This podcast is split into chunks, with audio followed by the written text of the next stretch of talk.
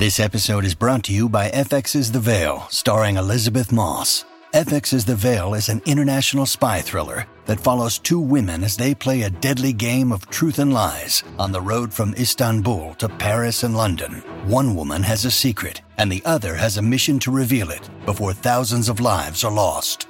FX's The Veil, now streaming, only on Hulu. Well, I'll tell you, with Ricky, it was it was a dream. I didn't want to be Ricky's manager; it just happened. Uh, and when when I fully became his manager, I thought, okay, now we have to basically make Ricky the global icon that he was back in you know uh, the late '90s, early 2000s. Because I started managing him in 2004. I was there till 2014. So the first thing we did was an unplugged. We kind of re-engineered everything, and we worked with Jose Tillan and the folks at MTV and did an unplugged, and that basically solidified Ricky's iconic, you know, stature globally, right? Same thing with CAA. It, it was like, okay, how do we convince uh, the agency and the general market that there is something real, something viable here in music, music touring, brands, television, film, uh, books, you know, sports, and everything else? It's always been my role to be the, the ambassador or the bridge between both worlds. I always say I'm the bridge between the Anglo world and the Latin world. Anglo's going to the Latin world, and Latin's coming into the Anglo world. So, soy el puente. Welcome to Latin Hitmaker, the Billboard podcast that tells the fascinating stories of the executives behind the greatest Latin artists and the hits that are the soundtracks to our lives. I'm Leila Cobo.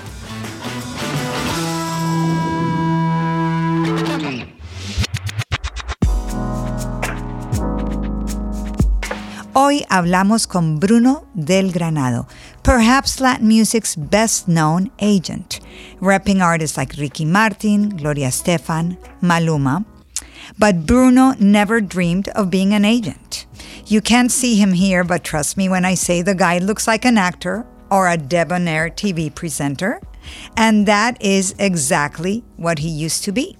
Bruno was a host at MTV for years, but one thing led to another, and he ended up heading Madonna's Latin label, Maverick Latino, in the early 2000s. From there, Bruno went into management, managing Ricky Martin's career, and for the past nearly a decade, he's been an agent at CAA. And his journey started with a song. Stuck inside these four walls sent inside forever. Never seeing no one. So, Band on the Run, Paul McCartney and Wings. Why Band on the Run? Leila, that was the first single I remember buying with my own money, with my allowance money. You know, I, I, listened to music. I grew up around music, mostly Spanish language music. But the first time I remember physically going into a record store and putting my allowance money on the counter was for the single Band on the Run because I'd heard it so much.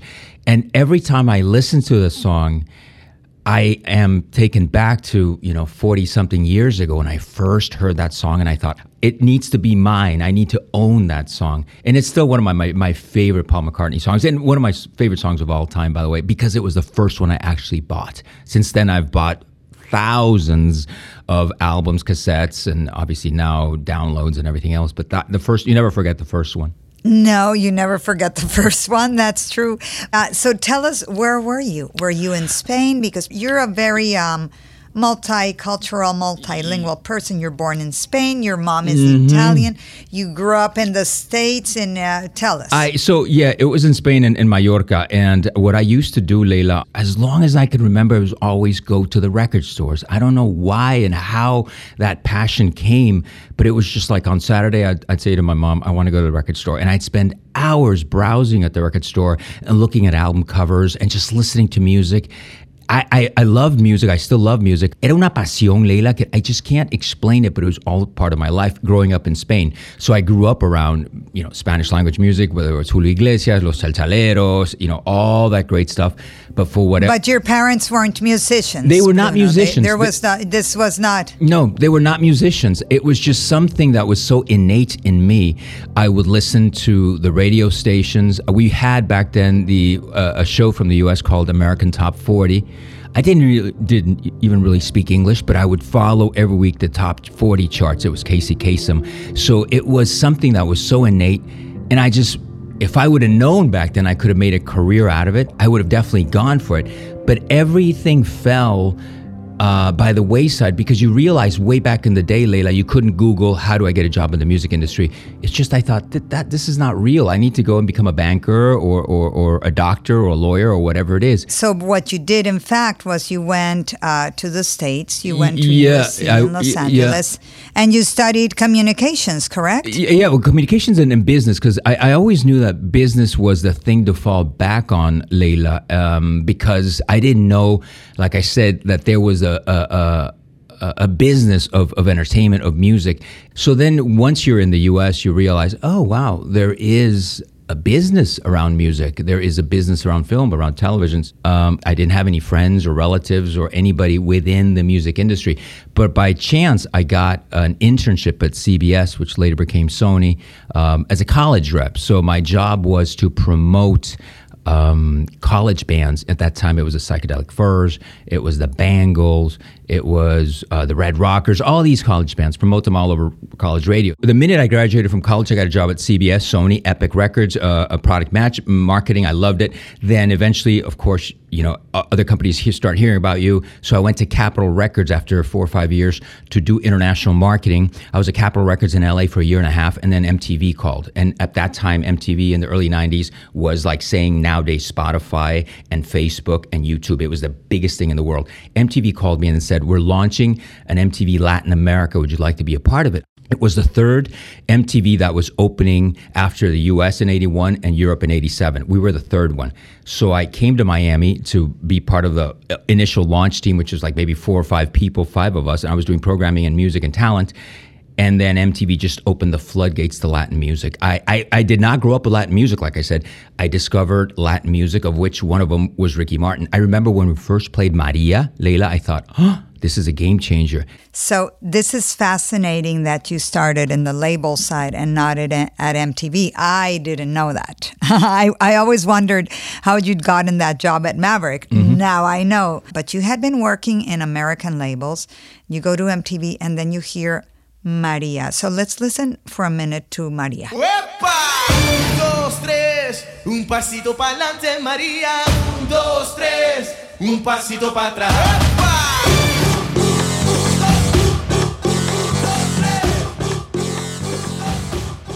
So this is the remix of Maria. So it's a bilingual version of the song. Was that a thing back then, or was this completely bizarre? What happened, Leila, was his manager Angelo Medina and Ricardo Cordero and the whole office invited us to see Ricky. And when he played La Nueve de Julio in Buenos Aires, two hundred and fifty thousand kids showed up to this free concert. Right? Oh my God, two hundred and fifty thousand. Okay, Yeah. We let's were- let that sink in. Yeah, it's it, to this day I have not seen that kind of crowd. And don't forget, Ricky Martin's crowds are fanatics. To see 250,000 Argentinas y Argentinos go crazy for Ricky, you thought, oh, wow, I'm in the presence of greatness. I really, this guy is not what everybody thinks. You know, this what pretty boy, one hit wonder kind of thought. You thought, no, no, no, this is the real deal after that, uh, we programmed. We had to because the, the audiences was just screaming because we were a rock channel, video rock channel, but they were screaming for Rick, Ricky Martin on MTV. So we programmed Maria, the remix uh, video, and it just like exploded on MTV, exploded. And I thought, oh my God. And shortly thereafter, we got Shakira right? And it was like, uh oh, something's brewing in, in, in the Latin world. Something's brewing. This is like the mid 90s, 96, 97.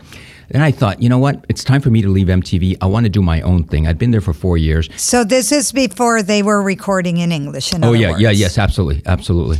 Yeah. And, and and what was the feeling? And because even though you were working for MTV Latin Mm-hmm. America, you were still in the states. So, what was kind of the attitude towards Latin music in the states among record executives? Did they think it was quaint? Did they think it was kind of cute? What, or did they think it was nothing? they thought it was interesting. It was that cool conga. Wow, you know, Los Lobos La Bamba. It's like, wow, a one hit wonder here, you know, and it's not Gloria obviously blew the doors wide open in the in the early 80s, but at that time time with Ricky and Shakira and Enrique, it was still something that the general market was like, still, mm, we don't know, we don't know. It's very Latin. So uh, what did they have to do? Record in English, right? Ricky recorded in English. Shakira had to come to Miami, work with Emilio and record in English.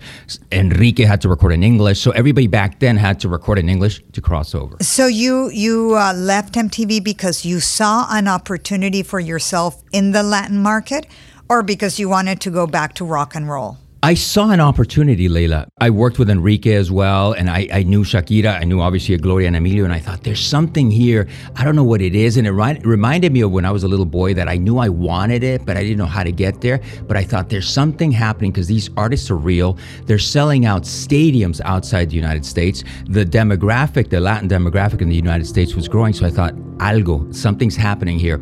So I left MTV, um, consulted with EMI Publishing uh, to open their Latin America office. So in the process, we signed Alejandro uh-huh. Sanz, we signed Mana, we signed Enrique, and I, I started consulting with Ricky, consulting with Enrique, consulting with all these different artists till Madonna called. So Madonna called. Had you met Madonna before? I, I never met Madonna, but, but but what happened was they were interested in uh, Enrique because Enrique at that time was and and and she had just uh, rele- released what probably is still to date her best selling and most critically acclaimed album, Ray of Light. She just released that in '98, but she was passionate about Latin music because she was living in Miami and, and she just loved Latin music. To this day, she loves Latin music. You saw the cover of of, of Rolling Stone with her and Maluma and the duet they've done. So she's Yes. really genuinely passionate about Latin music.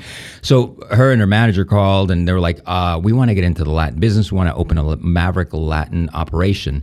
And, you know, you might be the guy for us. And I thought, wow, the opportunity to go back to a label working for, for Madonna, Guy, and the team was something I could not pass up because when I realized how much of a visionary Madonna was and how much she got the business, I thought, wow, I can learn a lot from her. And I did those four four years that I was at Maverick. I learned a ton. So what happened with Maverick? I mean, we were in the middle of the so-called Latin explosion, Mm-hmm. but then things didn't. I mean, some things worked, some things didn't quite work. What what what was the big obstacle? Do you find that the two markets were just too different? It's a combination of that. It was the, the perfect storm, Leila. A couple things. Number one, we signed three artists, uh, Moreno, Nicole, and Jose Padilla uh, of Café del Mar, and that was thanks to Madonna. The three were nominated for Latin Grammys the first year out. So we had, off the gate, three Latin Grammy nominations, of which one of them won, Moreno Best New Artist. But the problem was that year when we launched Maverick in 2000 was when Napster was also launched. And that was the beginning of the end. I remember sitting in these corporate meetings with lawyers, with, with Warner lawyers from across the, the company, uh, all the various labels, and they say, We're going to sue Napster out of ex- existence. We're going to sue them. We're going to sue them. And I thought, huh? Oh my God, you know, lawsuits never end well.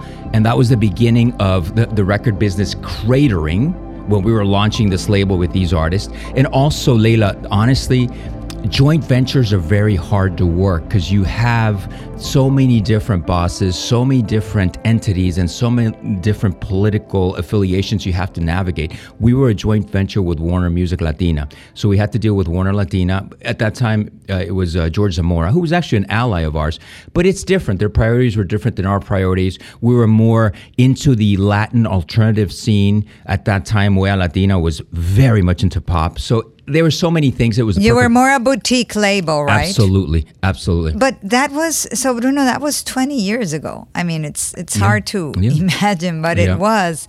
And uh, now that you're an agent at CAA, do you find that the more things change, maybe the more they remain the same? What do people still not understand about Latin music and the Latin music marketplace? I still think the general market has not really grasped how big the Latin market really is and how global it is and how Latin music, Leila, is loved, admired, and listened to globally. I was in, you know, to fast forward, I was in Saudi Arabia two years ago with Maluma. The fir- he was like the second Latin artist who ever performed there after Enrique Iglesias.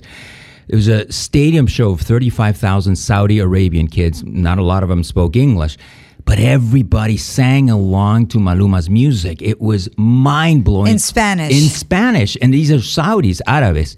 And then uh, I remember backstage talking to a lot of the support staff who were from North Africa and, and, and the African uh, countries, from Mali, Mauritania, Chad. And they were all massive Latin fans. Did not speak Spanish, not even English, but they're like, "Oh, Nicky Jam, oh, Balvin, oh, Shakira." I was like, "Wow!" You realize globally, and I learned, I saw that with Ricky when we'd go to India and Turkey and, and Malaysia. Latin music is global, Leila. There is no doubt about that. And sometimes I think the general market does not recognize or does not realize how global our music and our culture is. But you could argue that American music is also global, yes? Yes, but Americans basically invented it, invented the modern music uh, business. So, absolute Anglo- Anglo-Saxon, you know, Americans and Brits are always the, the default artist everywhere. It's always the, the glue that holds everything together. But when you think about where we've come in the last 20 years, Leila, oh my God, leaps and bounds. When when Benito, when Bad Bunny says, I don't need to record in English, it's it's a strong statement. And he is the biggest artist by far Latin globally and one of the biggest just overall right now. And he doesn't want to record in English. So what you're saying is that beside English, the other global music right now is uh, Latin music or music in Spanish.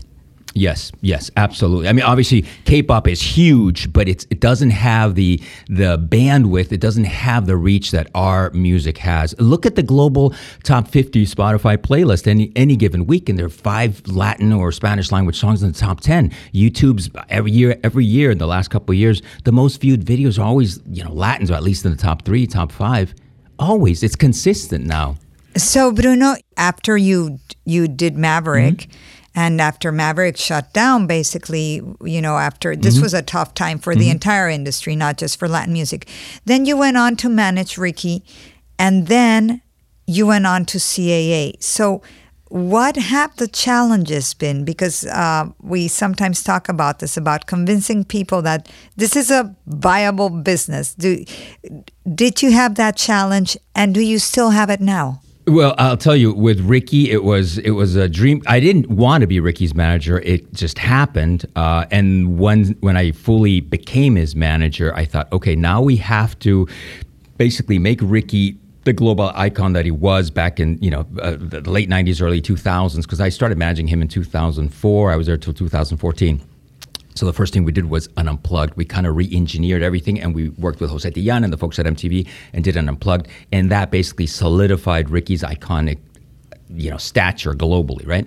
Same thing with caa it, it was like okay how do we convince uh, the agency and the general market that there is something real something viable here in music music touring brands television film uh, books you know sports and everything else? It's always been my role to be the, the ambassador or the bridge between both worlds. I always say I'm the bridge between the Anglo world and the Latin world.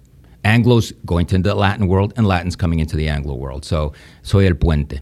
So when, when they called you from CAA, I know CAA reps huge Latin artists. In fact, they were very much at the forefront of this. You know, they rep Ricky, they rep Shakira, uh, but they didn't have a Latin agent, did they? No, no, they didn't have a, a, a specialized Latin agent. And I remember uh, a couple months after joining CAA, I ran into Walter uh, Kolm at an event, and he says, "I have this young kid. I want you to look at him and, and possibly work with him." And who was that young kid? Obviously, Maluma. So the advantage of me being on the ground here uh, was that I could talk to Juan Diego about Nicky Jam or Fonseca directly about himself or, you know, Pablo Alboran or whatever. I always said when I joined CA, I need to be based in Miami because Miami is the capital of Latin music, it's the capital of Latin entertainment. And that's the only way I'm going to be able to, to find and sign clients being out there talking to the labels, to the publishers, to the managers, to everybody, the producers, and hanging out at studios. And, and it's worked out well. It always surprises me that it's it's taken this long, right? And that there aren't too many people like you. Well, now now there are mm-hmm, in, yeah. in in other agencies, yeah. but I would I would um, dare say that for years, really, there weren't um, until relatively recently. You were kind of the only one. Well, Michel Vega was at uh, at William Morris back then, but he left. But in other agencies, really, there wasn't a specialized Latin music person, at least not someone who spoke Spanish. How important is it to have someone who speaks the two languages? Leila, it is a requirement to work here at, at, with me to speak Spanish because a lot of our clients don't speak English. A lot of the contracts we do with Colombia, with Mexico, are in Spanish. So you have to be able to read Spanish. You have to be able to speak Spanish. You know very well all the managers who don't speak English, and it's so important going forward to be able to speak Spanish because don't forget we have a market of 440 million people south of the border. Uh, and everything is done in Spanish down there. Because on the one hand, we're telling the American or the mainstream market, you know, you have to have people who Mm-hmm. speak Spanish, you have to understand the culture. Conversely, ¿qué tenemos que hacer nosotros to be more a part of the global music business? Uh, we, I think what we have to do is understand that the American way of working is different than ours. That a yes for the Americans is a yes; it's not the maybe. Uh, I always say to my colleagues, you know, when we say yes, yes, yes, sometimes we mean yeah, we're listening to you. Yeah, yeah, we hear you, we hear you. But are we going to do it? We don't know. So it's you know the American way of working, which we all admire and respect and, and really strive for, is the way to go. I guess globally, nothing is personal in the U.S. You can't take anything personal. It is what it is. It's business. Y eso, para eso los americanos son los mejores. And they'll tell you it's not personal, it's just business. So that's what we have to learn. I think our skin has to get a little thicker. Um, and, and, and, and I think that's, that's uh, really key. It helped me early on in my career. I realized nothing is personal in this business. So right now you are tell me who your clients are now at CAA. So we work with Maluma, we work with Lunay, we work with uh, Danna Paola from Mexico. We're working with uh, Luis Fonsi, obviously Ednita, who, as you know, is is is one of my favorite of all time because I've known her, you know, as known as long as I've known Ricky because she was managed by Angelo Medina. Obviously, we work with Ricky, work with Enrique, work with Emilio and Gloria, who are the most wonderful people in the world because I've known them for so long. I've known them longer than I've been at at at, at uh, CAA. Um, and we're working with a lot of developing artists as well. Uh, Yendry, Dominican Girl. So we have a pretty strong roster right now. And do you find uh, when you're now when you're signing artists, is there a difference between the way that your signings were perceived 10 years ago or even five years ago and the way they're perceived today? Have you noticed a shift in the way you do business in and out of the company? Uh, absolutely. Uh, I started in CA eight and a half years ago, and it was a lot of knocking doors, knocking doors, knocking doors across the agency because there's over you know several hundred agents and there's offices everywhere. Now I I uh, I'm still knocking on doors as you always do. Pero it's easier to open them and it's easier to get a return phone call. It's easier to get engagement. But that's across the board as well. When I call the television networks or when I call the record labels or whatever it is, it's a lot easier now because they realize, oh, wow, this is a very, very important demographic and a very important segment of the American consumer we have to take care of. So, Bruno, can you give me an example of a deal you've closed recently that you don't think you could have closed a few years ago? Uh, I'll tell That's you. That's kind of a tough question. it is, but you know the one I'm really proud of, uh, Leila, um, is is the Gloria Estefan uh, uh, movie deal. Which, I, if I if you can give me a minute, I'll explain. So Gloria has been offered hundreds of movie roles in the last 20 years since she did the movie opposite Meryl Streep. She said no because she was just not interested. Finally, I get a call from Brad Pitt's producing partner at Plan B. They said we're doing a remake of Father of the Bride. But this time it's it's a Latin cast, Latin writers, everything else, Latin directors. Um, we'd like to have Gloria. Uh, uh, we'd like to offer her the role. I said she's not going to read for it. You either offer it or, or you don't. They said no. We're, we're ready to offer her the role of Ingrid, the wife, the mother uh, of the of the of the daughter who gets married. Is it hard to say something like that? She's not going to read for it. You either offer it or you don't. But because that that was always the point where we always got all these uh, you know scripts and like can Gloria read for this? Can Gloria read for that? I was like, well, you know, she doesn't really have the time to be auditioning right now, right? Plus, it's got to be a role that she really really loves. So I, I they sent me the script. I read it really fast. I thought, wow, this is an awesome awesome script, and it, it really it's it's a real funny, but it doesn't like make fun of Latins. Um, I sent it to Emilio and Gloria. Emilio responded when, you know, like he always does in a couple of hours. He read it. He goes, I love it. You know, wait till Gloria gets back to you. She gets back to me the next day. She goes, I love it. The only problem is we're shooting Red Table Talk season two at the same time this movie's supposed to be sh- shooting. So, but I really want to do it. So the, the mountain was okay. How do we move Red Table Talk in order to accommodate the film, and how do we make both things happen? Because Gloria wanted them to do it, and it was it worked out. She's been amazing in the movie. The movie comes out in spring, but but the reaction from the cast, from the producer, from the director has been phenomenal. It's her, Andy Garcia, Adria Arjona is playing the daughter, Diego Boneta's in the movie playing the the boyfriend. So it's it's it's a great cast, and to have Gloria come back uh, to acting uh, theatrical after 20 years. Oh my God, I feel so proud and so honored to have been a part of that and to have made it happen. And I, uh, not that long ago, I was talking uh, with Nicky Jam, who is your client or has been your client. And uh, we were talking about uh, his roles in film. And uh, I remember he said something that really stuck with me. He said, People always talk about my roles in film as if it were perfectly normal for some Puerto Rican uh, who's, you know, to have roles in film along Vin Diesel. And they don't realize, like, this is really not common, you know, not, it's very unusual to go to a movie and see yourself in that movie when you're Latin. Bruno, so do you think that this is one of the big barriers that you're breaking down right now? That it's not just in music, but you're paving the way in these other mediums? Yes, and, and and to be honest with you, Leila, since since I, I was at MTV for five years and I learned television and I supervised uh, soundtracks as well back then, it is something I've I've always said to our clients. I don't only do touring.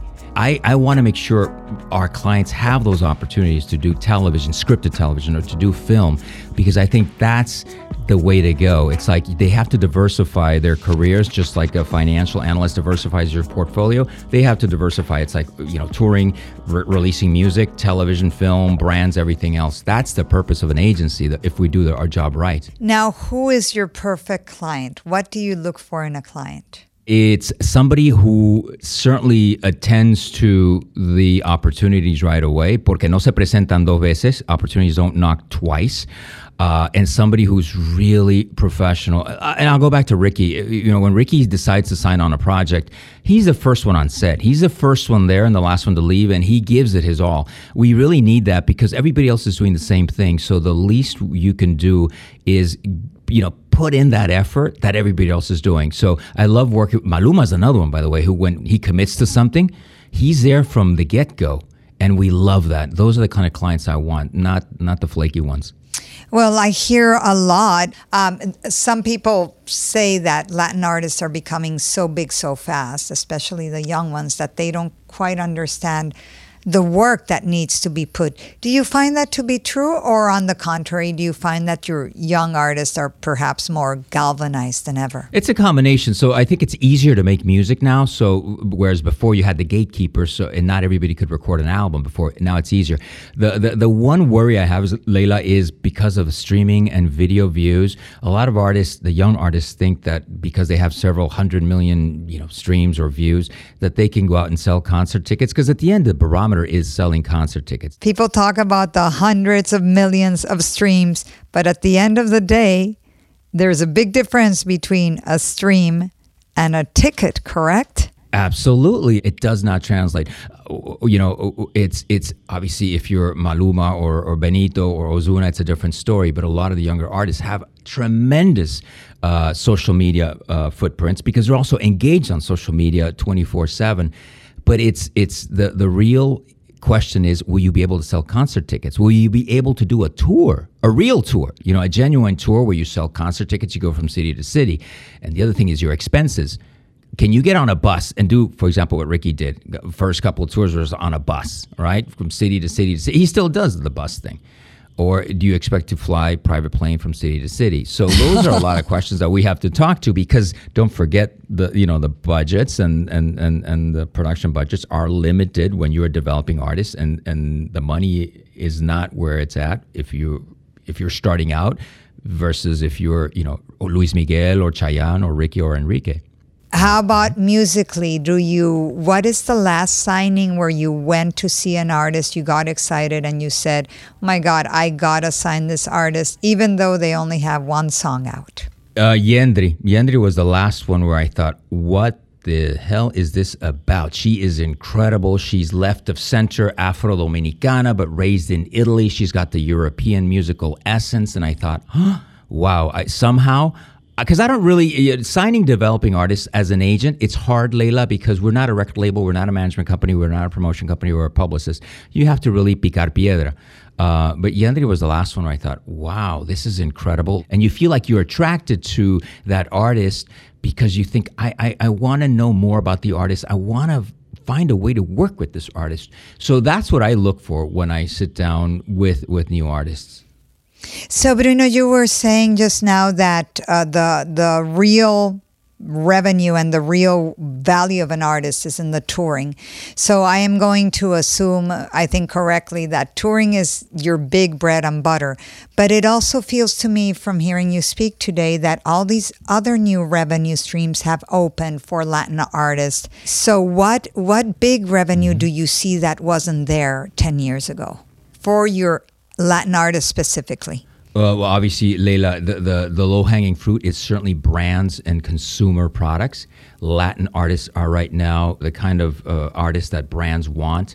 Uh, we're doing a lot of these consumer deals where not only are you endorsing a brand, but you're also creating a brand, a clothing line. We're doing this huge deal with Maluma that he announced um, uh, last week or two weeks ago uh, with Macy's. So they're, they're, they're, those are the kind of things where going forward, Latin artists are taking advantage of. And I think they're borrowing a page from the hip hop uh, world where they look at the hip hop artists mm-hmm. who became cottage industries and the music's just a part of what they are and who they are.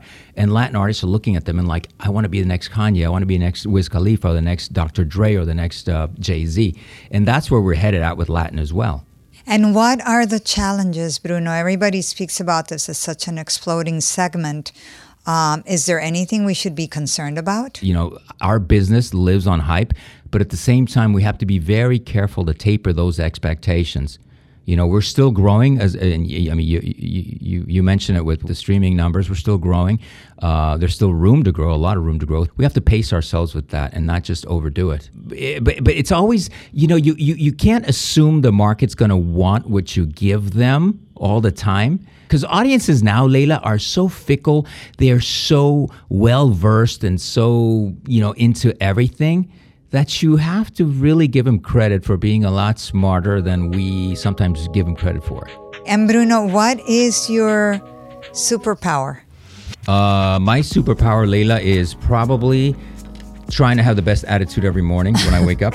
Uh, because every day you get beat up, Leila. Every single there isn't a day when you don't get beat up, and I and I can show you my scars, and my skin is as thick as a snake's, and I have scars Tengo cicatrices por todas partes. And I have it's to like, say, okay, you wake I up, have you... to say, tengo que interrumpir porque Bruno is like the most even killed. Es el hombre de mejor genio que conozco. Eh, you know, y me llama, like, you will call me and I'll be in a terrible mood, and Bruno is always in a good mood. So, so this is the superpower. That's a superpower. Yep. Definitely. Entonces, how do you do that? Like, what's what's your superpower routine? How do you keep that attitude? Leila, you know what it is? It, every morning, it's an attitude of gratitude. Attitude of gratitude for me, porque me levanto and I think, well, I'm alive. Okay, so I already won. I have health. I have, you know, 10, 10 toes, 10 fingers. I can smell, I can taste, I can do this. And that's already for me una ganancia. I won already. And then to be able to do what I love, which is this job, I think, wow, I'm really lucky to be doing this. So with that attitude of gratitude, I already feel like I won for the day. The rest, yeah, well, there'll be ups and downs and you know peaks and valleys. But I already feel like okay, I'm good. So you say you have these scars. What do you do when you get a really bad one? When you get like a really terrible beating and you're bleeding in the ground. A day or two later, after I've gotten massively beat up, I think, all right, how do we turn this into a lesson and into something that's going to be a win for me eventually, right? So I do, and just now instead of stewing on the loss or the the, the fight or whatever was, then I think, okay, how do I turn this to my advantage? How do we turn this into a winning situation? And then I just spend all my energy thinking, how do I turn this into a winning? And how do I turn this setback into a, a, winning situation? And it always, you always, the answers are always within you, Leila. If you if you really look and, and, and really dig deep and you listen to your heart or whatever it is it's not tacky it's not it's not a, a hallmark card the answers are always within you para me at least that's how it always works and i'll stew for a minute and i'll be like oh god this is the end of the world and then i'll like okay bruno just go within listen to your heart and the answers within you. Y leila te lo juro por dios it's always within you. Can you give me an example, a concrete example of something that went terribly wrong for you and you you moved past it and something that was a tremendous success for you and really kind of defined your career? I'll go back to, to Maverick. So the tremendous loss was when we had to shut down the company because Napster, because of everything. And I thought, oh my God, this is the first time I'm going to be unemployed. This is the first time I've ever lost a job because not not because of my my own fault. It was because the market was just cratered. And I thought, what do I do now? And it's not just a job. You were the freaking president of a record label.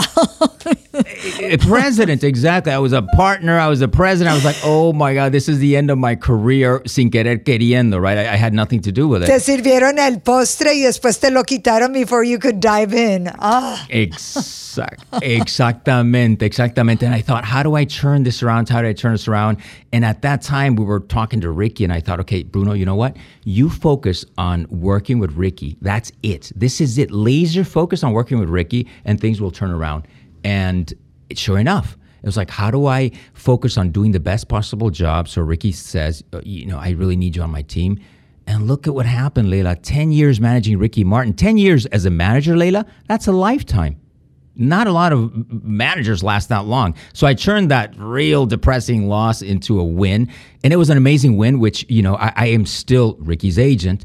And we still talk all the time Ricky, Jose, Rebecca, everybody else.